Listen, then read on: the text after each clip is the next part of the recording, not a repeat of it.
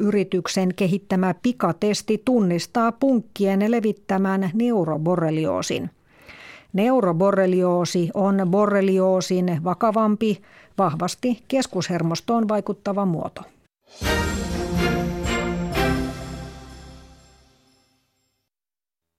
Yle Radio Suomi, ajan tasa.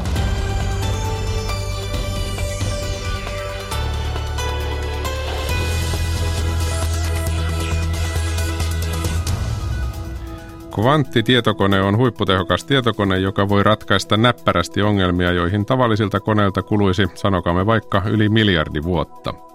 Ongelma on kuitenkin se, että kukaan missään ei ole onnistunut kvanttitietokonetta vielä rakentamaan.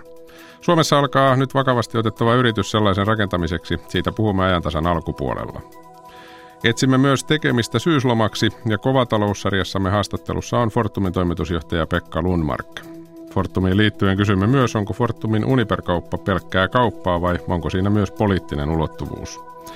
Enemmänkin talousasiaa on luvassa, sillä kolumnistimme Heikki Hiilamo pohtii perustuloa ja aivan aluksi puhutaan tovi veroista. Studiossa on Akilainen, hyvää iltapäivää.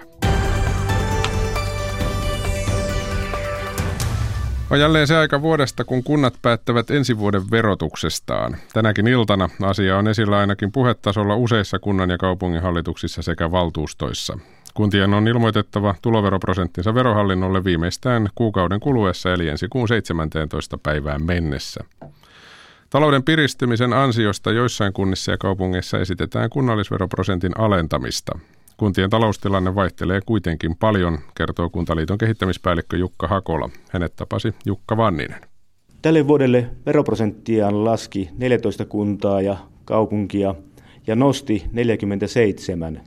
Kehittämispäällikkö Jukka Hakola Kuntaliitosta, miten ensi vuoden kanssa käy?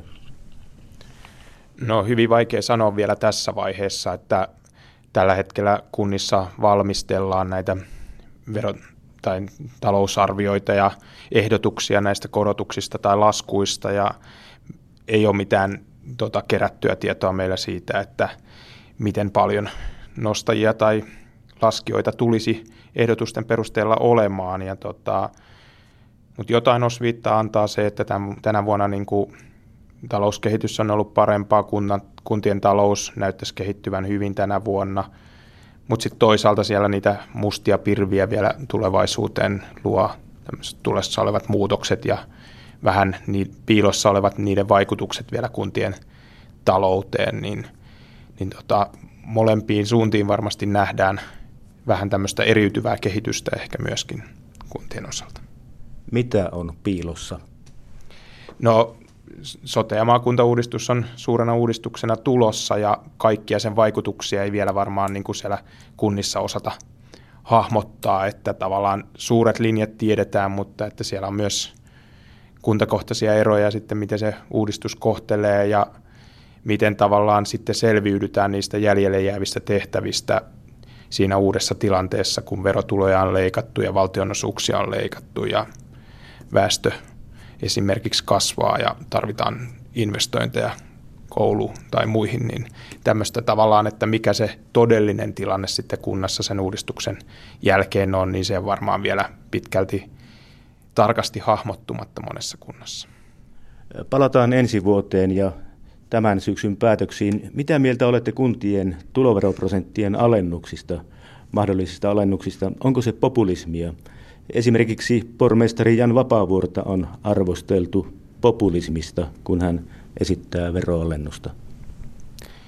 Ei tässä varmaan kyse populismista ole, että tota, sekä korotukset tai päätökset ennallaan-pidosta tai laskemisesta niin perustuu sitten aina kyseisen kunnan taloudellisiin lähtökohtiin ja taloudellisiin näkymiin. Ja tota, se on yksilöllistä kunnan kannalta ja esimerkiksi nyt sitten Helsingissä tänä vuonna verotulot on kehittynyt ihan hyvin ja esimerkiksi yhteisöveron tuotot on ollut hyvät, joka on Helsingissä kohtuullisen kuitenkin merkittävä verotulon lähde, niin, niin tota, tähän voi olla niin kuin mahdollisuuksia. Toki tavallaan ne on aina arvovalintoja, että myöskin, että käytetäänkö rahoja enemmän johonkin palveluihin vai, vai katsotaanko sitten paremmaksi niin kuin alentaa sitä veroprosenttia.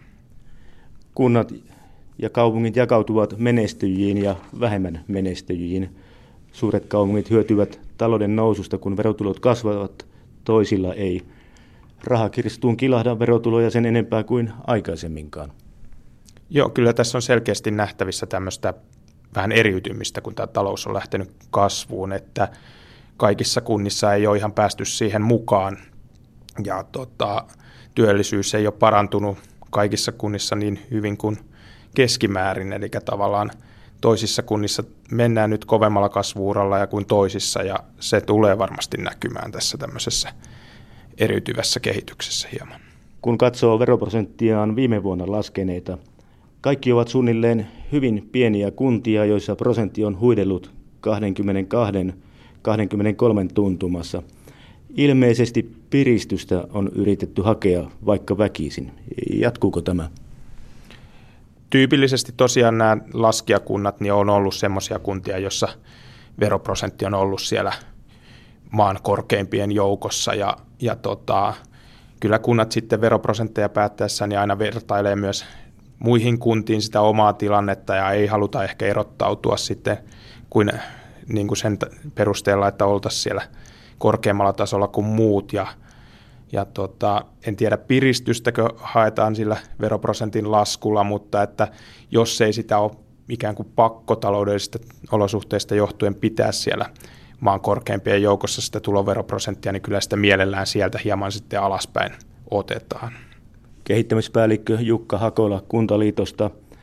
Miten näille heikoimmille käy, jos nousun aikanakin talous on huonolla tolalla? No kyllä se haastava tilanne on, että jos ei silloinkaan päästä ikään kuin itse siihen kasvuun mukaan, että nyt se koko maan osalta se kasvu näyttää hyvältä ja, ja toivotaan, että mahdollisimman moni kunta taloudellisesti pystyy parantamaan asemansa näinä vuosina, kasvun vuosina – mutta että kyllä siellä varmasti haasteita on, mutta tässäkin tilanteet on niin moninaiset ja, ja tavallaan esimerkiksi nyt sitten tämä sote- ja maakuntauudistus niin muuttaa varmaan myös monen kunnan tilannetta suuntaan jos toiseenkin, niin, niin haasteita on tällä hetkellä ja jatkossakin, mutta vaikea sanoa mitään, tota, ei voi sanoa, että kaikki jolla menee nyt heikosti, niin jatkossakin menee vielä heikommin, vaan siellä pystytään tekemään myös paikallisia toimenpiteitä, säästötoimenpiteitä. Kunnilla on myös omaisuutta, toisilla kunnilla enemmän ja toisilla vähemmän. Näkyykö tämä veroprosenteissa? Mm, kyllä se jossain määrin voi näkyä. Riippuu tietenkin omaisuuden laadusta, että onko se miten tuottavaa ja halutaanko siitä tuottoa.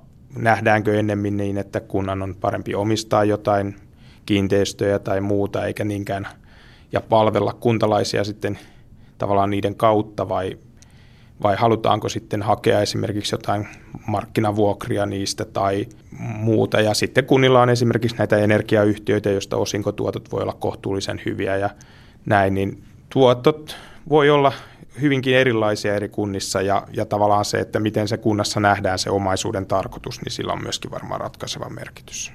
Joidenkin mielestä tätä omaisuutta ei oteta tarpeeksi huomioon. Niin, siinä on varmaan se näkökulma ero sitten tavallaan, että miten se kunta näkee, onko sillä, mikä se omaisuuden rooli on, että onko sillä tarkoitus hakea jotain tuottoa, maksimaalista tuottoa vai onko sillä sitten muita arvoja, joilla pyritään palvelemaan kuntalaisia. Palataan siihen vielä lopuksi, mistä aloitimme. Tässä ollaan katsomassa ensi vuotta ja määräämässä ensi vuoden tuloveroprosentteja. Sosiaali- ja terveystoimi siirtyy kunnilta maakunnille näillä näkymin vuonna 2020. Näkyykö tämä ensi vuotta suunniteltaessa? Tuskin juurikaan. Eli siinä tota, saadaan veroprosentteja päättää ennen tätä sosiaali- ja terveystoimen uudistusta, niin sen siirtymistä niin vielä ensi vuoden syksylläkin ja, ja tänä vuonna niin todennäköisesti ei näy tämän uudistuksen vaikutukset näissä päätöksissä. Kuntaliiton kehittämispäällikkö Jukka Hakola haastatteli edellä Jukka Vanninen. Tämä on ajan tasa.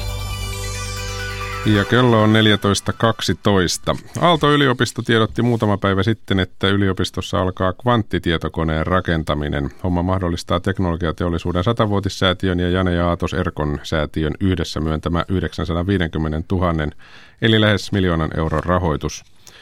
Kvanttitietokoneen kehittämiseen ryhtyy dosentti Mikko Möttösen työryhmä. Mikko, tervetuloa ajantasaan. Kiitos paljon. Arvaatko ensimmäisen kysymyksen? No ei tarvi arvata, se on, Arvaa. että mikä on, mikä on kvanttitietokone? Joo, se kvanttitietokone, niin se on tällainen ongelmanratkaisulaite, eli vähän niin kuin normaali tietokone. Sinne syötetään jotakin sisään, joku kysymys ja sitten se siellä raksuttaa ja antaa ulos vastauksen. Ja se, miksi sitä sitten kutsutaan kvanttitietokoneeksi eikä ihan miksi tahansa mm. tietokoneeksi, niin johtuu siitä, että – kun se ratkaisee tätä ongelmaa, niin se käyttää semmoista kvanttimekaniikkaa, joka on niin ollut fysiikan osa-alue, mutta nyt tulossa teknologiseen käyttöön. Se käyttää sitä kvanttimekaniikkaa hyödyksi siinä. Eli se ei tee laskentaa pelkästään niin kuin ykkösillä ja nollilla, niin kuin normaali tietokone aina siellä rouskuttaa, niin siellä on aina jotkut ykkösten ja nollien jonot sitten siellä koneen muistissa, vaan se käyttää ikään kuin ottaa oikopolkuja sen kvanttimekaniikan avulla siinä laskussa ja sillä tavalla kvanttitietokone ei joudukaan käyttämään niin montaa operaatioa sen niin kuin lopputuloksen no. saamiseksi. Lupasin tuossa alussa tosiaan otsikoissa, että kvanttitietokone on hurjan paljon tehokkaampi kuin tavallinen tietokone. Miten sitä voisi verrata? Onko se niin kuin helikopteri ja suihkukone vai, vai mikä se on yhtälö? Hyvä kysymys. Tota, siinä hirveän paljon puhutaan sitä, että se on nopeampi, mutta ja kuinka paljon nopeampi kysytään. Mutta mä niin kuin oikeastaan vertaisin sitä enemmänkin sillä tavalla niin kuin esimerkiksi, niin kuin, että on hehkulamppu tai laservalo tai jotakin muuta, että se, siinä on niin kuin, ominaisuudet on niin kuin erilaisia. Täysin, mm. Siinä on täysin uudenlainen tapa laskea ja se niin kuin on se hieno asia. Ei se, että okei se on vaikka kymmenen kertaa nopeampi tai sata kertaa nopeampi tässä – Niinpä, asiassa, joo. vaan se, että se nimenomaan se on täysin erilainen tapa tehdä laskentaa ja sen takia se mahdollistaa semmoisia asioita, mitkä on pidetty aikaisemmin mahdottomana. Eli on ajateltu, että tämä on täysin mahdoton tehtävä. Niin, edes tietokoneelle. Edes, no, edes niin, tietokoneelle. Joo, joo. Vaikka, vaikka Moorellakin jatkuisi seuraavat 30 vuotta, edelleenkin se olisi täysin mahdoton tehtävä. Mutta kvanttitietokoneelle se ei välttämättä olisikaan. Seuraava kysymys on tietysti sitten, että kuka sellaista tarvitsee? Mihin sitä sitten tarvitaan? Miksi sellainen pitää kehittää?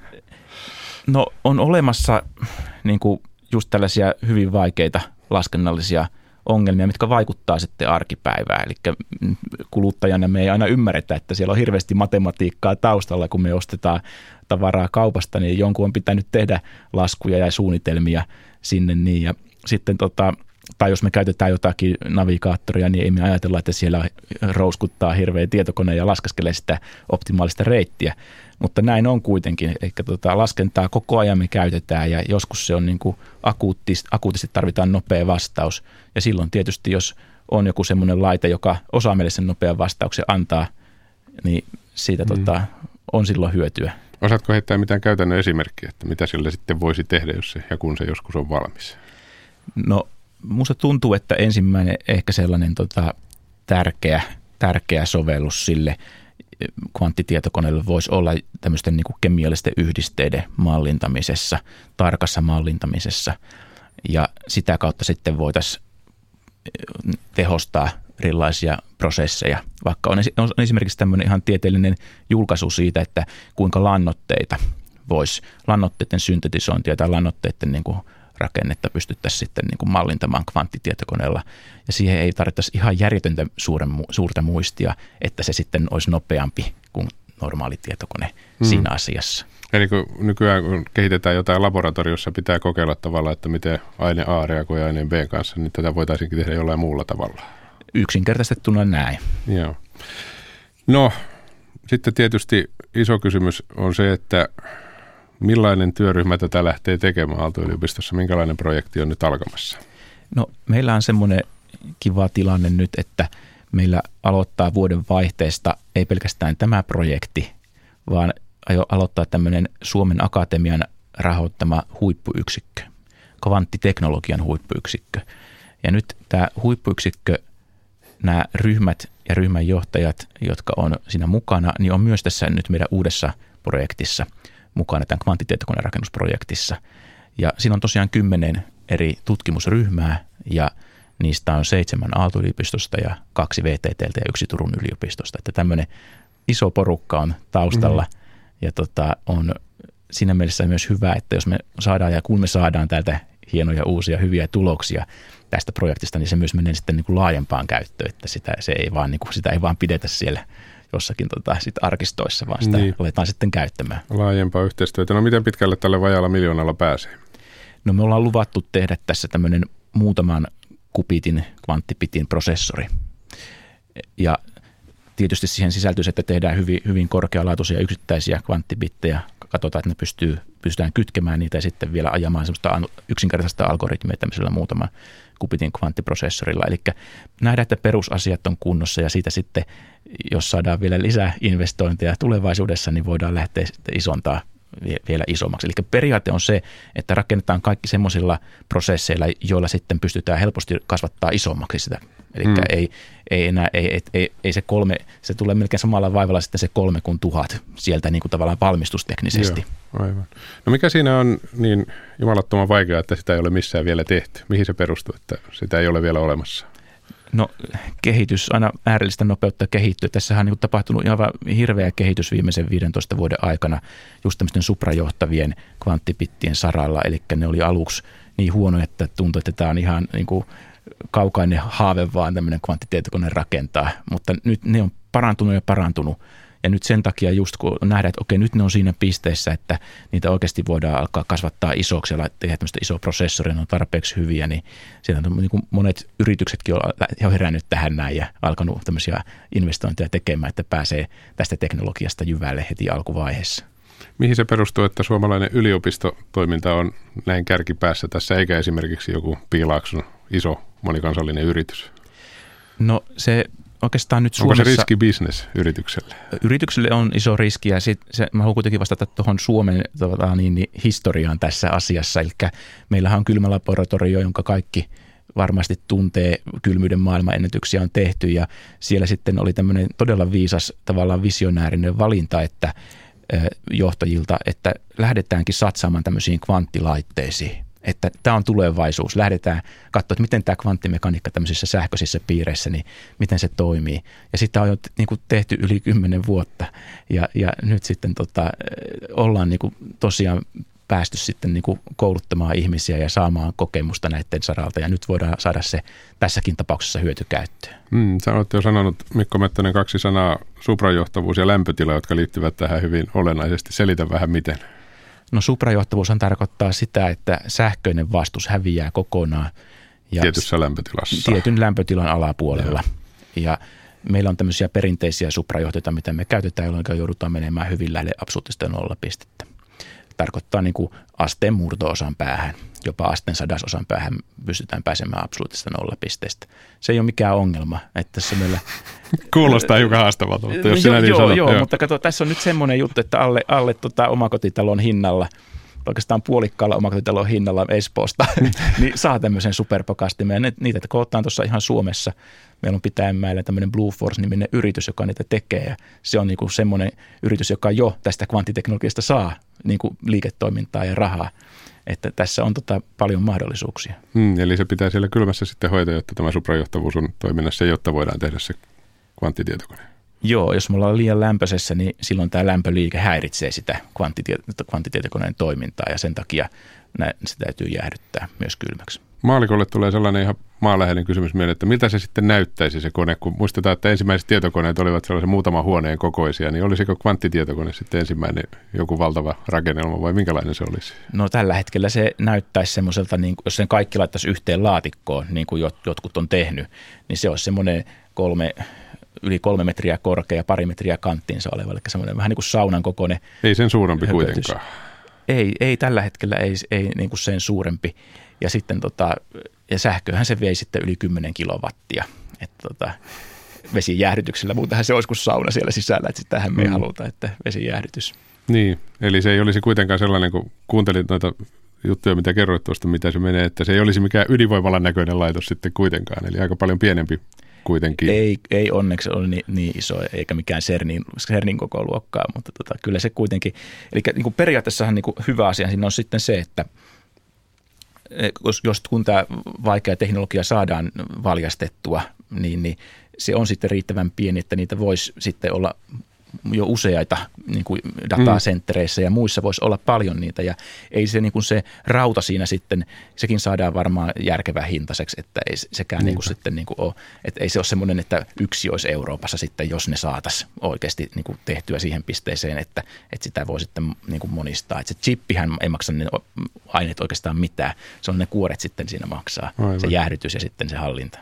No voiko Mikko Mettänen sanoa, että Suomessa ollaan tosiaan eturintamassa tässä? Olet tietysti avistuksen jäävi tähän vastaamaan, mutta kaikesta päätellen aika pitkällä ollaan Suomessa. No, sanotaanko, että Suomessa ollaan todella vahvoja näissä niin kuin yleisesti näiden suprajohtavien piirien saralla ja nyt tämä kvanttitietokoneen kehitys alkaa, tämä skaalautuvan kvanttitietokoneen kehitys nyt alkaa ja sitten kolmen vuoden päästä nähdään, että missä, missä vaiheessa sitten niin kuin kaikki eri, eri tutkimusryhmät maailmalla on ja, ja yritykset toki mm. myös tiedemies tietysti haluaa vastata kysymykseen, että no milloin se on valmis? No meidän projekti on tämä ensimmäinen projekti kolme vuotta, mutta siitä ei saada vielä tämmöistä toimivaa, semmoista, siinä mielessä toimivaa kvanttitiedettä, että sillä voisi jotain käytännön ongelmia ratkaista. Voidaan toki ajaa näitä yksinkertaisia kvanttialgoritmeja, mutta, mutta sitten jos kysyt sitä, että milloin tämmöinen suurimuistinen kvanttitietokone, jolla pystyisi sitten jos nopeuttamaan näitä niin kuin arjen, arjen asioita, niin siihen mä aika useasti vastaan, että eh, siihen menee yli kymmenen vuotta. Ja joskus mä sanoisin tosiaan, että ehkä yli kymmenen vuotta, että jotkut yritykset tietysti sanoo, että ne rakentaa sen nopeammin, mutta siitä tulevaisuutta ei oikeastaan pysty ennustamaan, että mm. se, sen nähdään sitten. Ei kuitenkaan mikään tolkuton aika. No kyllä se nyt on, niin kuin sanoin, että se on ollut todella yllättävää, hyvää, positiivista kehitystä viimeisen 10-15 vuotta. Että jos yllätykset jatkuu tätä mallia, niin, niin – voi mennä sitten se yllättävän vähän aikaa. Mm. Vaikka nyt tuntuu, että se on kaukaisuudessa, niin sitten se voikin olla yhtäkkiä lähellä. Kaiken kaikkiaan erittäin kiehtovaa. Kiitoksia Mikko Möttönen, kun pääsit käymään. Kiitos. Tyttö on 13. Se voi muuttua mustaksi tai siniseksi. Ensin siniseksi, sitten mustaksi. Sitä mäkin. Ja sitten mä tiedän, että tota, toi on esimerkiksi ollut ton ja ton ja ton joo, ja ton joo. kanssa. So I thought maybe a little fucky fucky be good. Morso puhelimessa. Ei, en halua tilata Me Morsot-lehteä. Areenan toivottujen lokakuu on pimeää ja vaarallista. Areenan toivotut osoitteessa yle.fi kautta toivotut.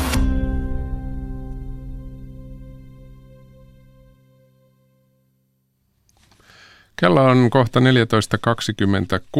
Jatketaan kvanttitietokoneesta huomattavasti maanläheisempiin asioihin, nimittäin tänään on monessa koulussa alkanut syyslomaviikko. Osassa kunnista toki koulut lomailevat vasta loppuviikosta tai ensi viikolla, mutta paljon on koululaisia vapaalla jo tänään – mitä siis tehdä syyslomaviikolla? Sitä mietitään monessa perheessä, varsinkin jos rahaa ei ole tolkuttomasti käytössä. Meillä on puhelimessa Suomen ladun viestintä- ja markkinointipäällikkö Panu Könönen. Panu, hyvää iltapäivää. No hyvää iltapäivää. Taitaa olla Suomen ladussakin sellainen tilanne, että iso osa väestä on syyslomalla. Kyllä, täällä on, täällä on puolet porukasta varmaan karannut, karannut syyslomille. Että tota, No mitä sanot, niin se on, sitä on liikkeellä varmaan aika monessa paikassa. Mitä sanot, mitä tulee ensimmäisenä mieleen, kun kysytään, että mitä syyslomaviikolla voisi tehdä? Tämähän jotenkin ei ole ihan niin itsestäänselvää monessakaan perheessä kuin esimerkiksi tuon hiihtoloman osalta. Joo, ei ole. Tämä on varmaan vähän tämmöinen välimallin, välimallin loma, jolla ei ole vielä niin pitkää perinnettä. Että siinä sitten muodostunut, muodostunut selkeitä, selkeitä konseptia sen ympärille, että mitä tehdä. Mutta Suomen latu tietysti haluaa kannustaa kaikki syyslomalaisia niin tietenkin ulkoilemaan ja nauttimaan syksyisistä luonnosta. Minkälaisia keinoja siihen on? Suomi on pitkä maa, pohjoisessa on tänään uutisoitu, että lunta tulee, mutta etelässä ei ihan hiihtokelejä vielä ole. Minkälaisia vaihtoehtoja tarjoisit? No kyllähän vaihtoehtoja on tosi paljon erilaisia. Jos nyt ajattelee ihan tämmöistä pienempiä lapsia, niin tota, heille tota, meiltä löytyy, vaikka meidän nettisivuilta löytyy tosi paljon erilaisia leikkilo, leikkiohjeita ja tota, nyt kun on illat, illat alkaa olla jo todella pimeitä, niin tämmöiset hämärähommat tai taskulampuleikit ja retket, niin saattaisi olla erittäin niin kuin, tota, hauska ja piristävä juttu. Koko perheelle oikeastaan. Ja ilmeisesti on sellainen tilanne, että aika paljon löytyy vaihtoehtoja, joissa ei rahasta juurikaan puhuta, eli, eli se ei ole ratkaiseva tekijä monenkaan hommaa. Kyllä ihan tota, tämmöiset hämärähommat, niin hän on, onnistuu siinä tota, vaikka lähimetsässä ja samalla sinne voi mennä tekemään muutakin juttua. Että vaikka tämmöinen luontoparkkour, eli tota, tasapainoilu ja temppuilu ja hyppyjä ja oksilla kiipeily, niin on yllättävän hauskaa ja sopii sekin myös koko perheelle. Ja samalla tulee vähän liikuttua luonnossa. Sekin on aika monessa perheessä jo uutta ja eksoottista valitettavasti nykyaikoina. No näin, näin se, näin se tuppaa olemaan. Että.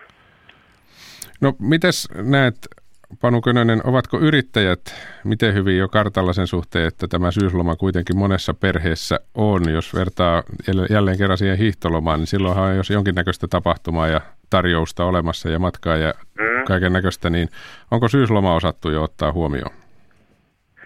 No tota, mun mielestä ei, koska tietysti mulla on itselläni myös kouluikäiset lapset, jotka on viettää vaimoni kanssa syyslomaa parhaillaan, niin tota, kyllä siinä vähän joutuu tuota googlailemaan, että minkälaisia syyslomaliikkejä nyt niin kuin voisi olla tai mitä ylipäätänsä tehdä, että, että tota, ainakaan niin kuin yrityspuolelta ei kauheasti. Sitten jotakin Helsingin kaupunki esimerkiksi oli ihan hauskasti koonnut, koonnut vähän syyslomatekemistä omille sivuilleen.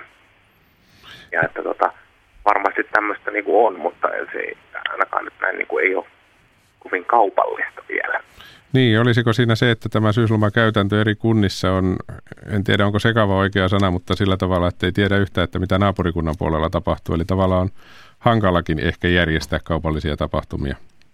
On, on. Ja sitten varmaan ihan sekin, että tota, se tuntuu, että se on välillä viikko ja välillä se on muutama päivä ja sitä ei oikein tiedä, mihin kohtaan se aina missäkin osuu. Että tota, varmaan tämä, tämäkin on niinku yksi syy, että tota, toi ei ole niin selkeää sitten, sitten pystytä laittamaan toimintasuunnitelmia siellä yrityspuolella näitä.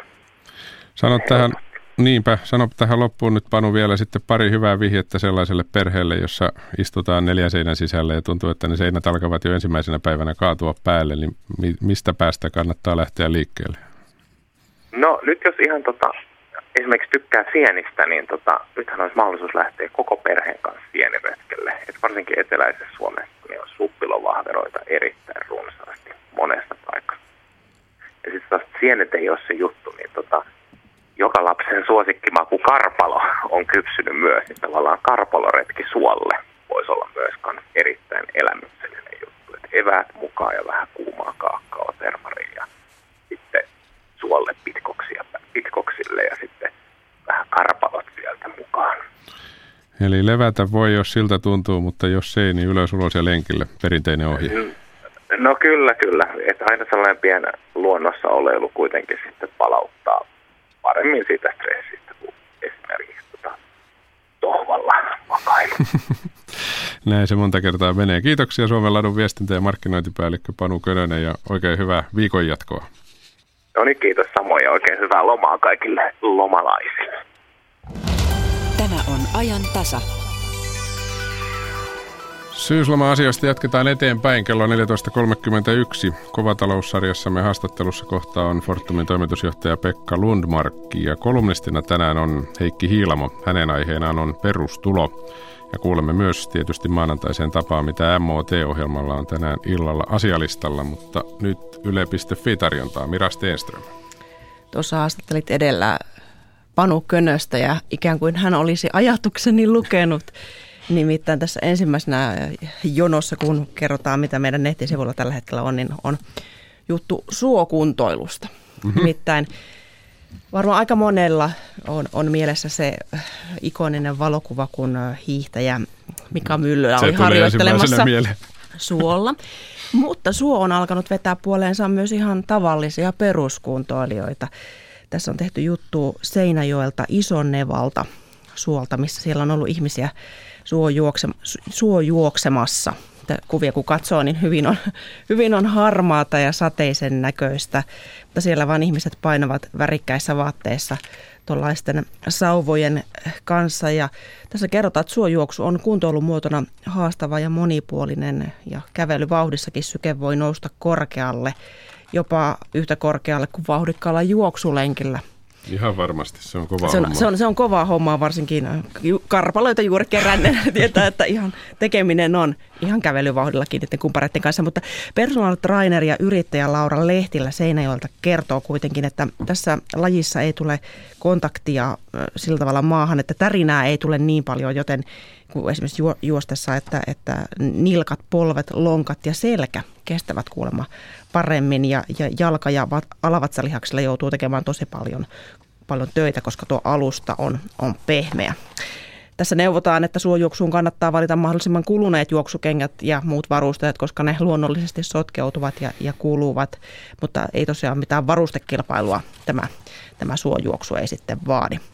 Mutta sitten kun suola käy juoksemassa, niin kannattaa muistaa se, että että varsinkin suojelluilla soilla liikkuessa pitää olla tarkkana, koska suoluonto on herkkää ja kasvillisuus kasvaa hitaasti takaisin umpeen. Eli suola pitää välttää samojen polkujen tallaamista, että ei tule sitten semmoiset hirveät baanat sinne suolle ja suo samalla sitten kärsii.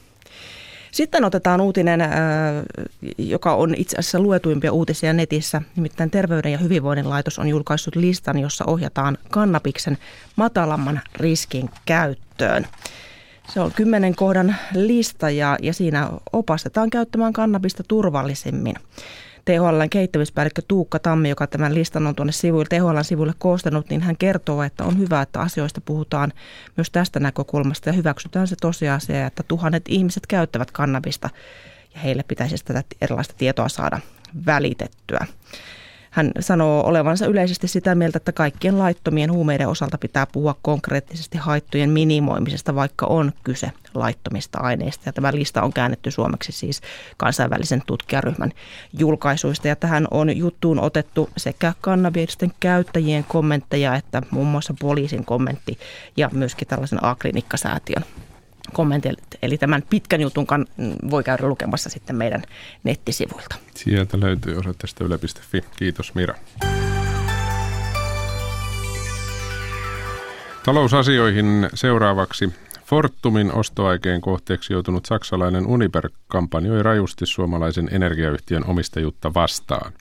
Uniper muun muassa mustamaalaa itseään lehtiilmoituksella. Se sanoo julkisuuskampanjassaan, että se ei sovi yhtiönä Fortumin strategiaan. Kyseessä täytyy olla väärin ymmärrys, sanoo Fortumin toimitusjohtaja Pekka Lundmark. Häntä haastattelee taloustoimittaja Anna Karismo.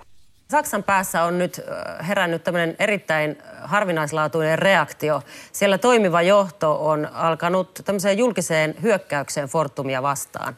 Mitä Uniperin ympärillä oikein tapahtuu?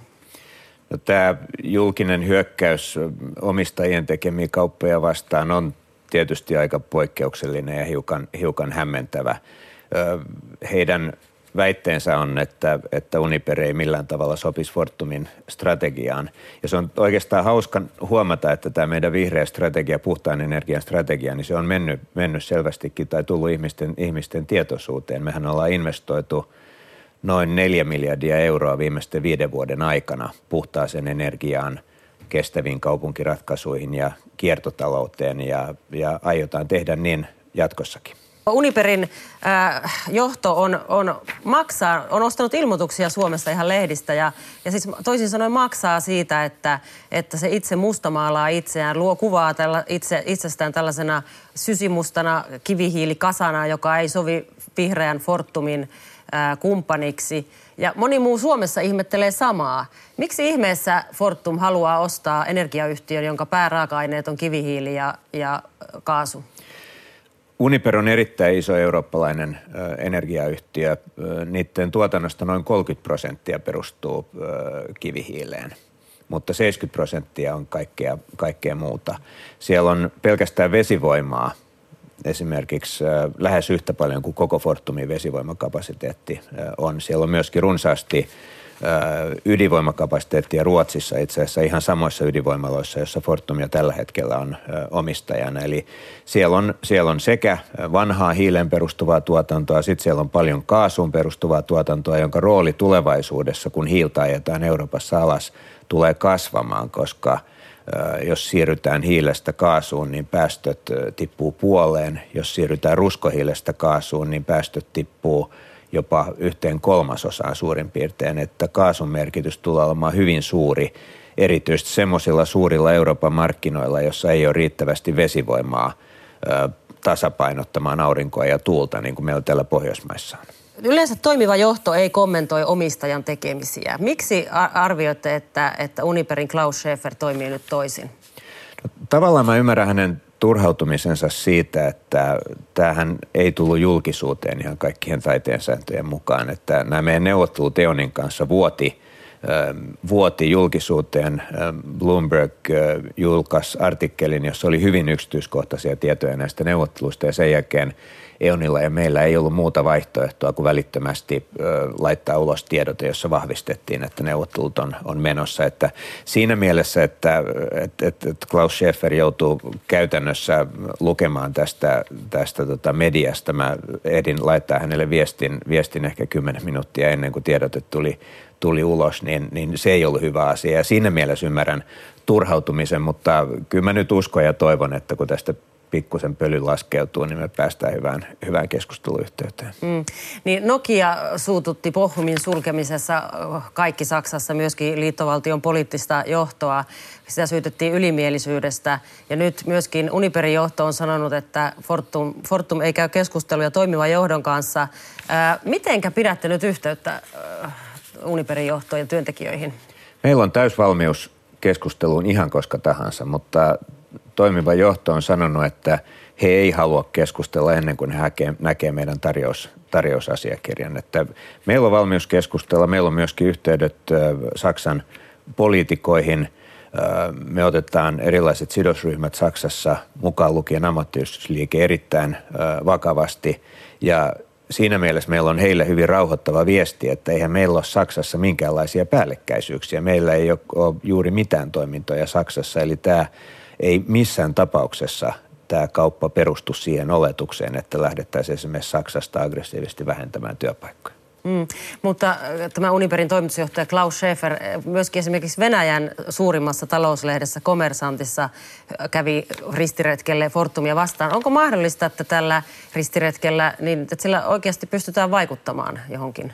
Mä pitäisin sitä aika epätodennäköisenä. Nyt tämä on kuitenkin hyvin, hyvin pitkälle viety tämä meidän kauppa Eonin kanssa jo, ja, ja jos he siitä vetäytyisi, niin, niin he joutuisi maksaa meille ison, ison sakkomaksun. Että, että nyt me edetään tämän kanssa suunnitelman mukaisesti, ja seuraava vaihe, vaihe on sitten julkisen ostotarjouksen esittäminen kaikille osakkaille. Näin sanoi Fortumin toimitusjohtaja Pekka Lundmark. Toimittajana oli Anna Karismo. Ja tämä, niin kuin kaikki muutkin Ylen taloustoimituksen kovataloushaastattelut löytyvät kokonaisuudessaan Yle Areenasta. Viikonvaihteessa pääministeri Juha Sipilä sanoi, ettei venäläisen Gazprom-yhtiön kaasuputki Itämerellä ole ulkopoliittinen asia. Se on edelleen Suomelle puhtaasti ympäristö- ja talousvesien käyttölupa kysymys, pääministeri sanoi. Tähän vastasi vihreiden Villi Niinistö, että Fortumin havittelemalla Uniper-omistuksella on turvallisuuspoliittista vaikutusta. Tätä vyyhteä yrittävät purkaa nyt Venäjän turvallisuuspolitiikan apulaisprofessori Katri Pynnöniemi ja Venäjän energiapolitiikan professori Veli-Pekka Tynkkynen. Sakari Kilpelä haastattelee.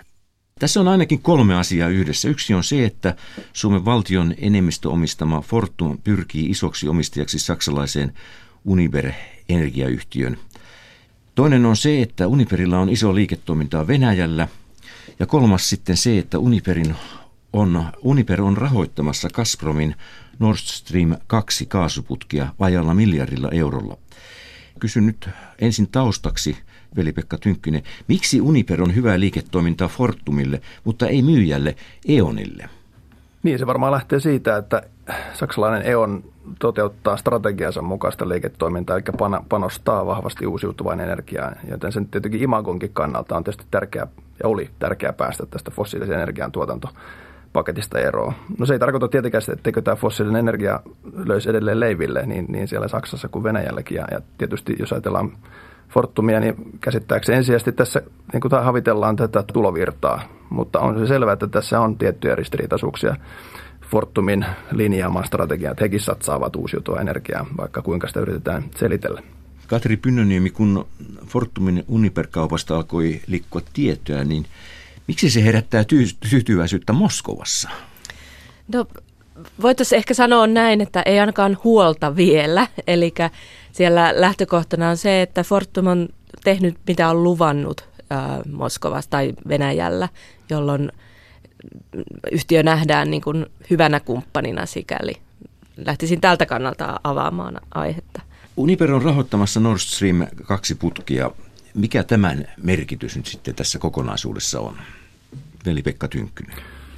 Niin, jos tämä Stream 2 toteutuu, niin kuin ehkä nyt näyttää, niin, niin se tarkoittaa tietysti sitä, että, merkittävä osa Venäjän ja koko EU-välisestä kaasukaupasta tapahtuu tämän Itämeren näiden putkien kautta. Ja, ja tota, tästä näkökulmasta, jos ajatellaan Fortumin toimia ja investointia, niin ei varmaankaan heitä, heitä haittaa, eikä varmaankaan itse asiassa Suomea haittaa olla mukana tässä kuitenkin, jos ajatellaan Euroopan tasolla, niin energiavaltapoliittisessa pelissä, jossa sitten tota, tavallaan ollaan mukana niissä virroissa, jossa, jossa tavallaan ollaan, ollaan myös sitten vallan kabineteissa mukana. Eli siinä mielessä Fortumin näkökulmasta tässä ei luoda ainoastaan hyvää bisnestä, vaan myös luodaan tosiaan sitä goodwillia etenkin Putinin hallinnon suuntaan, mutta ehkä myös Saksan suuntaan. Kun tämä asia tuli esille, niin Moskovassa sitä tosiaan iloittiin ja sanottiin, että Suomi on sopivampi kumppani tässä kuin ehkä joku muu. Katri Pynnöniemi, miksi Suomi voisi olla tässä sopivampi kuin joku muu?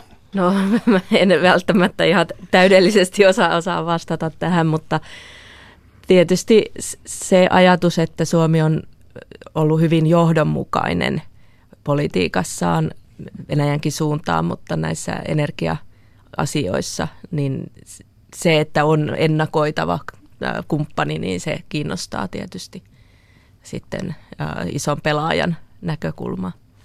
Hahmotellaan sellainen kokonaiskuva, että kun Fortum on siis toiminut aikaisemminkin ja nyt siitä tulee vielä isompi toimija Venäjällä, niin, niin minkälaisessa kehyksessä se siellä toimii, Katri Pynnöniemi? No, no se on oikeastaan se kiinnostava seikka, eli tässä on tapahtunut kuitenkin aika niin kuin merkittävä muutos Ukrainan sodan alkamisen jälkeen Venäjän sisäpolitiikassa myös ja useimpien tutkijoiden mukaan ei olla ainakaan, ei nyt ole mitään suurta kriisiä näköpiirissä, mutta ei myöskään politiikan tekeminen ehkä helpotu, helpotu siellä. Ja itse kun katselin Venäjän erilaisia strategioita, tai niitä tutkin erityisesti, niin niissä näkyy se, että on monta eri linjaa. On, on tällainen, vaikka energiastrategian luonnoksessa on tämmöinen aktiivista kumppanuutta hakeva, ha, hakeva kansainvälinen linja – sitten on heidän äh, hieman aikaisemmin julkistettu kansallisen turvallisuuden strategia, jossa energia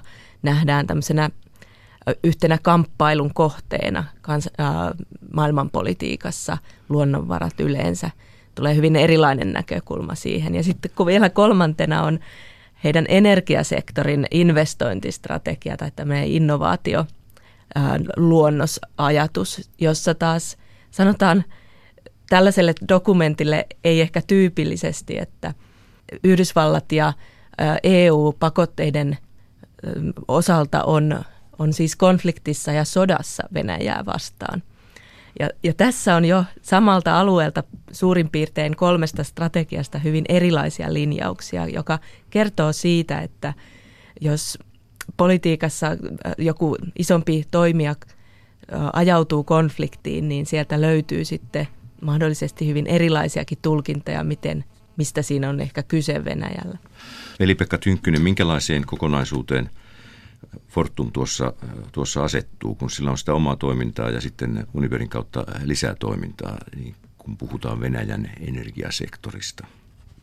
Kyllä Fortum tietysti, tietysti petaa itselleen niin kuin totta kai vankempaa asemaa Venäjän sähkön ja lämmön tuotannossa tällä, tällä investoinnilla tämän, tämän tietysti Nord Streamin kautta he, niin kuin sanoin, niin rakentaa myös tätä goodwillia ja on, on sitten tavallaan näissä keskeisissä myös valtapoliittisissa virroissa mukana. Ja, ja, ja tämä kokonaisuus tietysti tavallaan herättää sen kysymyksen, että, että kun ajatellaan kuitenkin Fortumia, se on valtio enemmistöomisteinen yritys, että kuka tässä tavallaan suomalaista ulkopolitiikkaa toteuttaa kuitenkin tämän mittakaavan, jos ajatellaan vaikka tätä Nord Streamia, miten se on jakanut Euroopan unionin jäsen, jäsenmaitakin, niin Fortum omalla päätöksellään tavallaan tekee tässä ulkopolitiikkaa. Ja siinä mielessä tavallaan kysymys siitä, että myös, että, että miten tämmöisissä valtio enemmistöomistaisissa yrityksissä sitten tämä valtion omistajaohjaus ääntä, ääntä sitten toteutetaan. Tässä on tämmöinen ulottuvuus. Mutta jos katsotaan tätä Venäjän sisäistä tavallaan keskustelua tästä, niin tämähän on tietysti mielenkiintoista, että aina tämmöiset isot hankkeet, niin tässä pelataan tämmöistä tätä geopoliittista peliä. Eli tässäkin nyt sitten Fortum Fortumin investoinnit sanotaan, että Suomi nyt on, on rintamassa tukemassa tätä Nord Stream 2 ja tavallaan tehdään, tehdään niin kuin sisäpoliittisiin tarpeisiin nähden tota, su, suhteessa ne tehdään tavallaan tämmöistä, rakennetaan kuvaa Suomesta, Suomesta tota, Venäjälle myötämielisenä ää, toimijana. Tämä on tietysti osa sitten tätä, tätä Fortumin, Fortumin strategista roolia tässä kokonaisuudessa. Näin sanoi Venäjän energiapolitiikan professori Veli-Pekka Tynkkynen. Toisena haastateltavana oli Venäjän turvallisuuspolitiikan apulaisprofessori Katri Pynnöniemi ja toimittajana Sakari Kilpelä. Tämä on ajan tasa. Sitten siirrytään päivän kolumnin pariin ja päivän kolumnistina on professori Heikki Hiilamo, joka on huolissaan perustulomilitanteiksi kutsumistaan perustulon kannattajista. Hiilamo mukaan militanteille perustulo on taistelua rikkaita vastaan, ei ratkaisu perusturvan varassa olevien köyhien byrokratialoukkuihin. Heinäkuussa kaksi suomalaista perustuloaktivistia julkaisi New York Times-lehdessä yleisön osasta kirjoituksen, jossa he haukkuivat lyttyyn Suomen perustulokokeilun. Kirjoitus oli asenteellinen ja kokeilua väheksyvä. Yksikään sosiaalipoliittinen aloite ei ole tuonut Suomelle enempää myönteistä huomiota maailmalla kuin perustulo. Miksi piti liata omaa pesää kansainvälisessä mediassa, ihmettelin. Aihe nousi uudestaan esille syyskuun lopussa, kun osallistuin ensimmäistä kertaa kansainvälisen perustuloliikkeen Bienin kokoukseen Lissabonissa. Itse olen kannattanut perustuloa pragmaattisena ratkaisuna perusturvan varassa olevien köyhien byrokratialoukkuihin. Bienin kokouksessa huomasin olevani vähemmistössä. Eniten äänessä olivat henkilöt, joita kutsuisin perustulomilitanteiksi. Militantit perustulon kannattajat ovat kiinnostuneita paljon enemmän rikkaista kuin köyhistä, enemmän elämästä työmarkkinoiden ulkopuolella kuin työhön kannustamisesta, enemmän kapitalismin kurittamisesta kuin hyvinvointivaltion rakentamisesta. Heille perustulo on yksinkertaisesti taistelua rikkaita vastaan.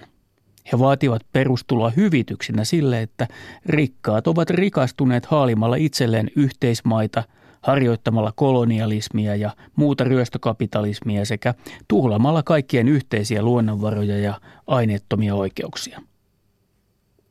Militanttien tavoitteena on se, että rikkaiden tulot ja omaisuus jaettaisiin perustulon avulla niin tasaisesti, että jokaisella olisi mahdollisuus halutessaan tulla toimeen perustulon varassa ilman osallistumista työmarkkinoille. Tämä päämäärä muistuttaa läheisesti kommunistista utopiaa, jossa kaikki on vapautettu työn orjuudesta. Perustulomilitanttien ajatus tuloerojen kaventamisesta yksinomaan kaikille kuukausittain maksettavan könttäsumman avulla vaikuttaa ensi alkuun tietämättömältä. Tuloerojen syynä ei nimittäin ole vain se, että köyhillä olisi vähemmän rahaa, vaan se, että he eivät saa koulutusta ja terveyspalveluita samassa mitassa kuin rikkaammat – Keino tuloerojen kaventamiseen ei ole jakaa köyhille kaloja, vaan onkia. Tarkemmin ajateltuna perustuloideologia, siis tämä perustuloideologia tähtää kuitenkin kapitalismin uudistamiseen tulonsiirtoja ja julkisia palveluita syvemmällä tavalla. Kyse on uskosta siihen, että perustulo tekisi palkkatyöstä velvollisuuden sijaan oikeuden. Perustulon ansiosta kenenkään ei olisi pakko tehdä työtä – eli myydä vapaa-aikaansa kapitalistin palvelukseen. Jos kaikkien toimeentulo olisi turvattu perustulon avulla, työnantajan olisi maksettava ikävistä ja vaativista töistä nykyistä parempaa palkkaa. Tämä saattaisi nostaa esimerkiksi siivoojien, roskakuskien, lähihoitajien ja postinjakajien palkkoja. Mutta tapahtuisiko näin todella? Sitä emme voi selvittää kokeiluiden avulla, koska kokeiluissa on aina oltava mukana vertailuryhmä, joka ei saa perustuloa. Radikaaleille perustuloaktivisteille Suomen osittainen perustulon koe onkin pettymys, koska siinä ei voida selvittää perustulon laajoja dynaamisia vaikutuksia. Toisaalta yhtä hyvin voi käydä niin, että työnteosta vapauttava perustulo johtaisi palkkojen nousun sijaan ihmistyön korvaamisen koneilla. Robotit alkaisivat hoitaa useammin siivouksen, roskien kuljetuksen, vanhusten hoivan ja pakettien toimittamisen. Ja perustulo jäisi eräänlaiseksi tukipalkkioksi koneiden syrjäyttämille ihmisille, joiden ostovoimaa kuitenkin tarvitaan koneiden tuottamien tavaroiden ja palveluiden myymiseksi. Utopian sijaan saisimme dystopian. Myös perustuloliikkeen johtohahmo, belgialainen filosofi Philip van Paris tuntuu huomanneen häämöttävän vaaran ja on alkanut korostaa perustuloa köyhille annettavana riskisijoituksena sen sijaan, että se olisi työmarkkinoiden ulkopuolelle jääville maksettava hyvitys robotisaation hävittämistä työpaikoista. Militanttien perustuloaktivistien joukko koostuu ennen muuta filosofeista. Joukossa ei ole juurikaan taloustieteen tai sosiaalipolitiikan tutkijoita. Pelkään, että perustulomilitanttien tavoittelema perustulo jää pienen joukon epärealistiseksi haaveeksi eikä saa missään riittävää kannatusta tullakseen laajasti hyväksytyksi. Militantit eivät kuitenkaan omista perustulon ideaa. Perustulo kiinnostaa eri puolilla maailmaa, koska nykyiset teollisuusyhteiskuntien aikaiset sosiaaliturvajärjestelmät eivät enää toimi digitaalisen talouden aikana ja koska kehitysapu ei ole saanut aikaan toivottuja tuloksia. Perustulon voidaan kehittää tavalla, joka pitää huolen siitä, että kaikki pidetään mukana yhteiskunnassa. Toivon, että tämänkaltaisia perustulopuheenvuoroja kuullaan ensi vuonna enemmän kuin Bien kokoontuu Tampereella. Näin sanoi päivän kolumnistimme professori Heikki Hiilamo. Tämä on ajan tasa. Kello on kohta 14.55 iltapäivän ja illan asioista sen verran, että kun tässä tiedeasioita on puhuttu tässäkin lähetyksessä, niin voidaan todeta, että tuolla Yle Areenassa on katsottavissa tänään kello 16.55 alkaen gravitaatioaalloista tärkeä ilmoitus. Sellainen on siis luvassa, mistä on kysymys tarkemmin. Se selviää siis, kun tuo tiedotustilaisuus alkaa kello 17 ja aiheesta kiinnostuneet voivat siis Yle Areenasta katsoa suorana tuon ilmoituksen, mutta Yle TV1 voi puolestaan katsoa suorana MOT-ohjelman kello 20 tänään. Tuottaja Renny Jokelin, tervetuloa. Kiitos, kiitos. Tänään puhutaan lobbauksesta, eikö vaan? Ja lobbareista, mutta ketä nämä lobbarit sitten itse asiassa Suomessa ovat? No lobbareita on henkilöitä, yrityksiä, järjestöjä, jotka kaikki pyrkii vaikuttamaan päätöksentekijöihin ja sitä kautta saamaan etuja itselleen. Useimmiten nämä edut on taloudellisia etuja. Toki näitä lobbareita on monenlaisia moneen junaan.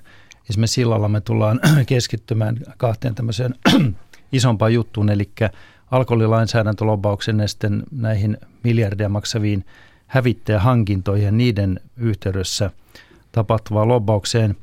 Esimerkiksi Panimoliitto on lobbari, terveysjärjestöt taas toiselta laidalta ovat lobbareita ja sitten Suomessa erittäin iso porukka on tietysti työmarkkinajärjestöt, jotka lobbaavat toki aika isojen väestöryhmien puolesta, että ne ole tämmöisiä pieniä intressipiirejä. Mm. Lobbaamisella on joten, jotenkin sellainen kielteinen kaiku Suomessa. Ovatko nämä lobbaajat faktoja vääristeleviä tahoja vai, vai mitä ne ovat? No sellaisiakin on, kyllä, kyllä Suomessakin. Mutta totta kai tämä enemmistö on ihan, voisi sanoa, kunniallista lobbaria. Eihän lobbaamisessa sinällään periaatteessa ole ongelmaa niinkaan, kun siinä jaetaan oikeaa tietoa ja pyritään saamaan päättäjille myöskin kaikki mahdolliset faktat päätöksenteon pohjaksi. Mutta kyllä sitä ilmiötä kuvaa se, että esimerkiksi Yhdysvalloissa tai Euroopan unionissa niin on erittäin tiukkojakin lobbari, lobbareita sääteleviä – käytäntöjä ja säädöksiä ja Suomi on tässä suhteessa kyllä aika lailla jäljessä. No miten lobbaamista tai lobbareita yleensä voisi valvoa? Onko se edes mahdollista? No On ja ei. Siis lobbaaminen ei ole sellaista, että käydään eduskunnassa ja syötetään joku kansanedustaja ja siinä on sitten vaikutus tehty. Useimmiten se on erittäin pitkäjänteistä. Jos ennen kuin tulee mitään lakiesityksiä, niin jo tavataan, verkostoidutaan, tehdään itsensä tutuksi. Mutta kyllä sitten eu on yritetty esimerkiksi semmoista, että siellä on lobbarirekisteri, tiukat säännöt, siellä on 11 000 lobbaria siinä rekisterissä – ja esimerkiksi EU-virkamiehiä on ohjeistettu niin, että jos te käytte niin kuin lobbareiden kanssa Marjassa, niin menkää nimenomaan näiden rekisteröityjen lobbareiden kanssa. Ja niistä kyllä jää aina jälki johonkin. Ne, ne tapaamiset rekisteröidään ja, ja varmaan tehdään pomoille myöskin sitten hyvin tarkat selvitykset, mistä keskusteltiin. Mm.